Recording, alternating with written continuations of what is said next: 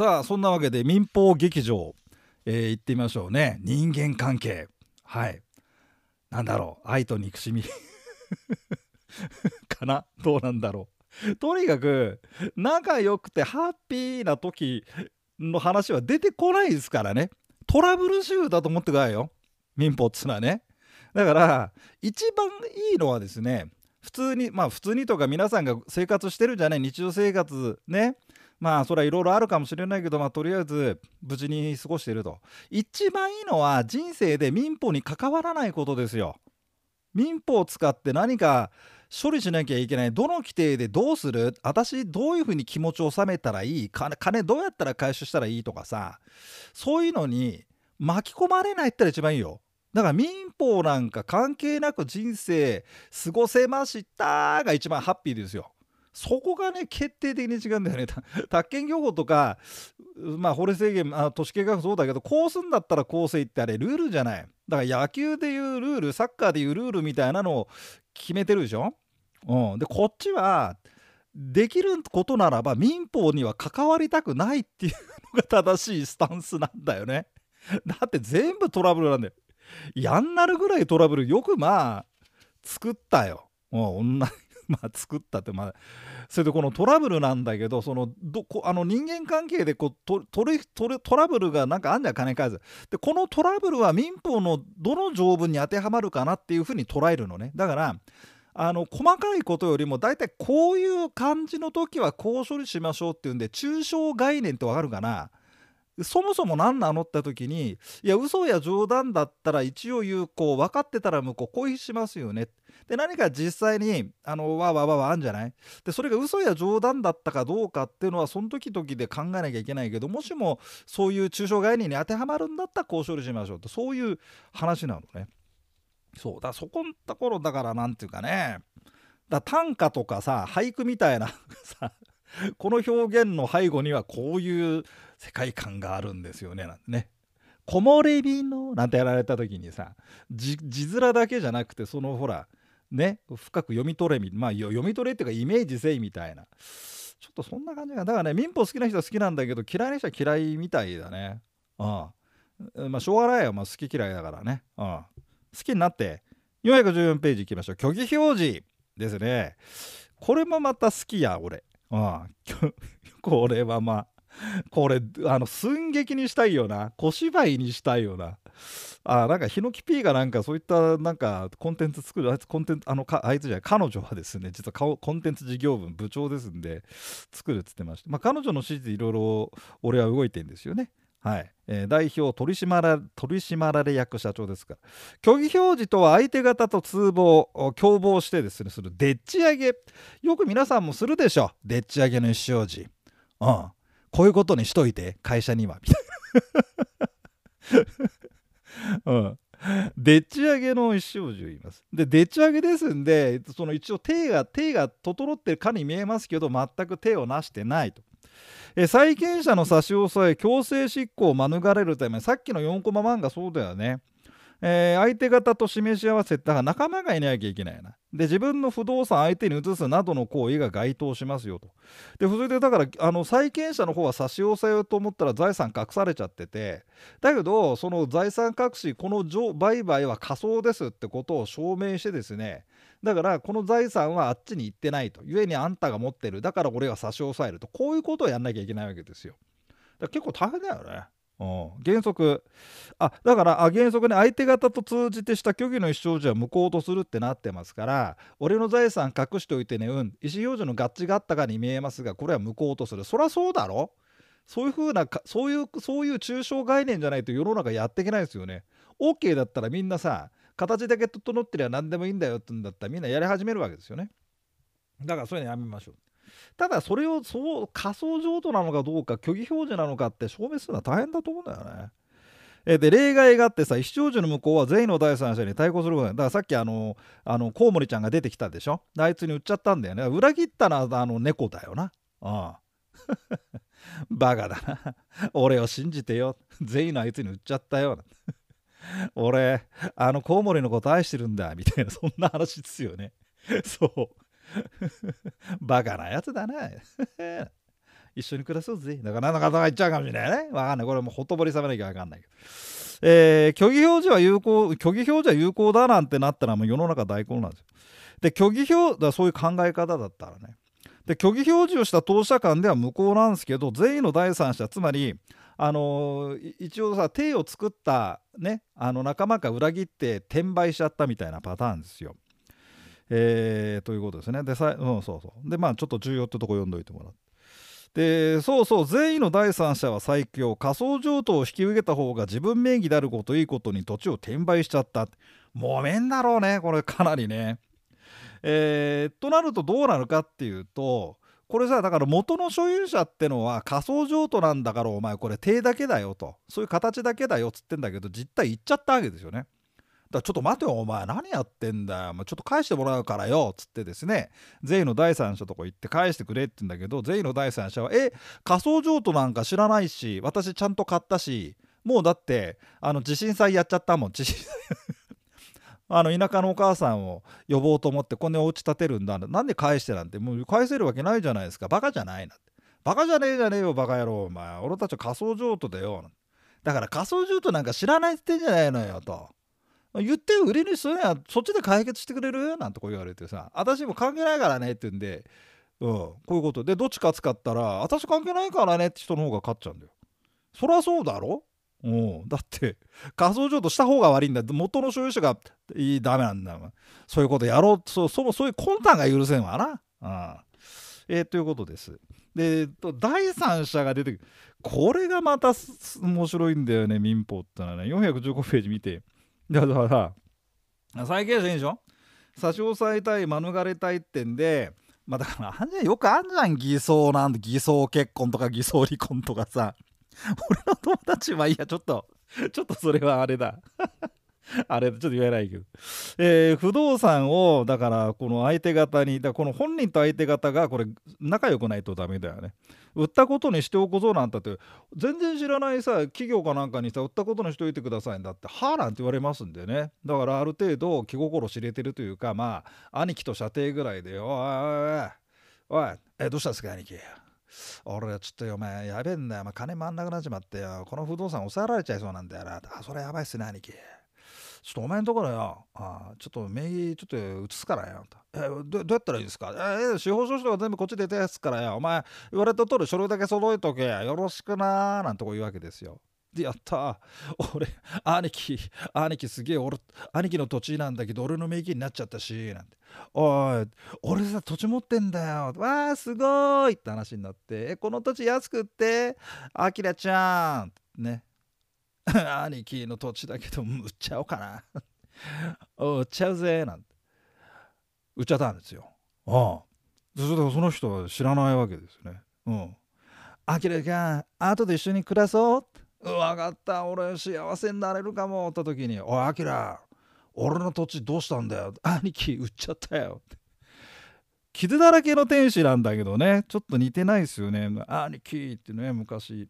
あの代々木にありましたでしょ？あの代々木ビルでね傷だらけの天使があった。あのビルがね一昨年ですかね取り壊しになりましてね今、えー、この間もヒノキ P に、えー、傷だらけの天使の話をしながら代々木行ったんですけど何の話か全然わかんないみたいです。傷だらけの天使って何すかって。そりゃそうだよね。タラララタラッタって口ずさんだんだけどさ意外と校長音痴っすねってうるせえよみたいな話になって YouTube 見せようと思ったらもういいからって言われて ちょっと忙しいんだからちょっとこれ打ち合わせあるでしょなんて言って怒られちゃう。えー、415ページ、そんなわけで、えー、本人が治相手方が明、えー、第三者はね、いろんな女の人出てきましたよね。傷だらけの天使でもね、ちょっとあんなイメージで。はい、えー、今の話は50代以上じゃないと何の話か全然分かりませんけども、なんとか YouTube 等でですね、皆さんね、大人の話についてきていただきたいですね。さあそうしましたらば判例によるとあこれ判例によるとっていいやこれねあのとにかく民法っつうのはねあの抽象概念で般若心経みたいなもんだよな。色即是空って書いてあって 空って何ですかって なんじゃ。わかる？色即是空とかさ。だからその空の解釈いろいろやるわけなんだけどあのそのね経典みたいなもんなんだよな。だから実際どうするかってのは裁判の事例を積み重ねなきゃいけないのでこの虚偽表示を使って解決した事例ってのが判例ってありましてね。ええ、でそれいくつか挙げときましたが、まあ、今のところはいいですよ、後で。あまあ、ちょあちょっとほら、中がちょっと見直してもらって、問題解いたりしたときに、判例によるとなんてまあ出てきますんで、まあそこのところでちょっと振り返ってもらえば。まあとにかく皆さん、まずあの経典の内容ですよね。うん、色即是空って書いてあって、これ大体何なのみたいな話、まあ通報虚偽表示っていうのをまず馴染んでいただいて、いいんじゃないですかね。はい。えー、ご本人たちは無効なんだけど、その無効を第三者に対抗できないって、ここんとかミソだよね。ああ、なんでそうなってんですか？なんて言うんだけど。じゃそうしなかったら大変でしょっていうね、話なんだけど、ちょっとそういうところがあれなんじゃない ?1 たす1は2とか言ってる人にはさ、まあ2.2もあるよみたいな話だから民法っては。どうなんだろう？だから文系っつったらいいのかね？どなんだろうね？ちょっと分かりませんけど。さあ416ページいってみようかね錯誤。ちょっとこれ錯誤途中で切れるかな？ちょっと錯誤はな。あまあでも行ってみようぜ。鍵括弧3番で錯誤ってあってこの錯誤。これはねあのー、本人あの心理療法と虚偽表示っていうのは本人がまあそういう企みがあったけどこれは本人の企みはないんですよ。単に間違えたんですよね。うん。間抜けって書いておいてもらいます間抜け。うん。錯誤を使った言葉だと何？時代錯誤とか試行錯誤ってありましていいかどうか分かんないけどやってみてやっぱりダメだったみたいな。そんなパターン。今時そんなこと言ってんの時代錯誤も甚だしいよね。君の部長はみたいなね。お宅の上司はみたいなね。あダメだね。50過ぎちゃうとおっさんはね。あ時代錯誤も激しいわ。そうなんですよ。なんてね。そんな風に言われちゃうでしょ。同世代の皆さんね、えー、錯誤です。はい、えー、錯誤とは本人の勘違いや思い違い。かかわいそうですね。これも本人が間違ってること分かんないですよ。うん。本当おっさんなと気をつけないところだね。本人の勘違いや思い違いで。で本人はこう思ってるって言うんだけど実はそうじゃないってケースが随分あってさ。俺もう気をつけてるよ本当に。ダメだね。うん自分のが分かってると思ってやるんだけど大体違ってるケース多くてさ。でまあまあちょっと話を戻すと。本人の勘違いや思い違いで本心とは異なる生じすることを言う、うん、だからだ例えばそうだな。分かりやすいで言うと言うとドルと円を間違えちゃったとか。一回俺ねあの中国で、まあ、遊び、まあ、コロナの前だけど大連って町があってさでそこよく遊びしてたんですよね。それでねあそこがね円マなんかね中国ってね単位が円マークになってんだよね。でもちろん1元元って言うんだよな。元だったっけな。それなんだけどだからなんかうっかり見ると日本円で書いてあるみたいな感じでなんかえらい高いんだか安いんだかちょっと忘れちゃったけどさ。うん間違えたことあったよね。カード使っちゃってあれいいのかなとか。だからもうだそもそもさチャイナクラブ行ってたら酔っ払ってっけナイトクラブで酔っ払ってるしさそれありましたけどね。うん、で結局どうなったかよく覚えてない。結局何だったんだろう俺。意思能力なかったんじゃないですかね。そもそも錯誤だなんだろう前に、えー、本人と本心とは異なる主張をすることを言います。本人表者は勘違いああ原則。意思表示は次の12に掲げる錯誤に基づくものであってその錯誤がここ大変ですよね。法律行為の目的契約した目的とあとまあ取引上の社会通念単じゃ一般社会常識に照らして重要なものである時は肝心からめのそこ間違えてたら全然これあんたの欲しいものと全く違いますよとそういうことなんですよね。でどうするかっていうとこれね取り消すことができるそこちょっとマークといて心理療法と虚偽表示は無効だって扱いだからもう取り消すも何もなくて単に無効だと。まあその話だ。でこっちは取り消すことができるってなってますんで錯誤だと分かったんだけどまあいいかってなってたら取り消し権時効で消滅しちゃったりするとこれは有効になっちゃうんですよね。はい、でまあ錯誤ってのは本人が錯誤してて相手方にしてみれば別に錯誤かどうか分かんないしねえ。で取り消されて契約巻き戻しになっちゃってもう一度全部やり直しなんていう後ろ向きの仕事がまた面倒くさいですからね。うん、で間違っちゃった人たちがまあいいや。と、うん、なんか俺もあったな。